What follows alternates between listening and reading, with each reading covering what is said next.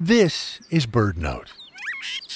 For years, we thought that when a bird perched on a branch to sleep, a specific tendon in its heel kept its feet locked on tightly. It was believed that the bird's weight over its heels activated the tendon, clamping the toes in an unfailing grip.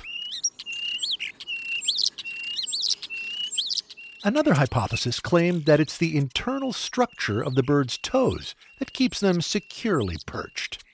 The tendons in some birds' toes have rows of tiny ridges on them. The toes have matching grooves on their inner surface that closely match the ridges. It was thought that the ridges and grooves could interlock, a bit like how a plastic zip tie works. But a recent experiment with European starlings suggests that birds might not need fancy interlocking tendons to stay on the branch.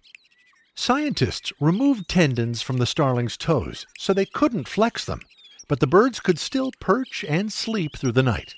Their innate balance and the way their toes wrapped around the perch were enough to keep them upright.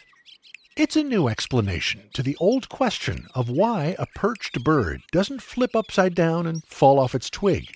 Sometimes the simplest answer is best.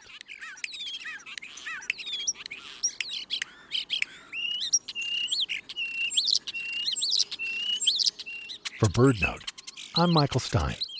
Today's show brought to you by the Bobolink Foundation.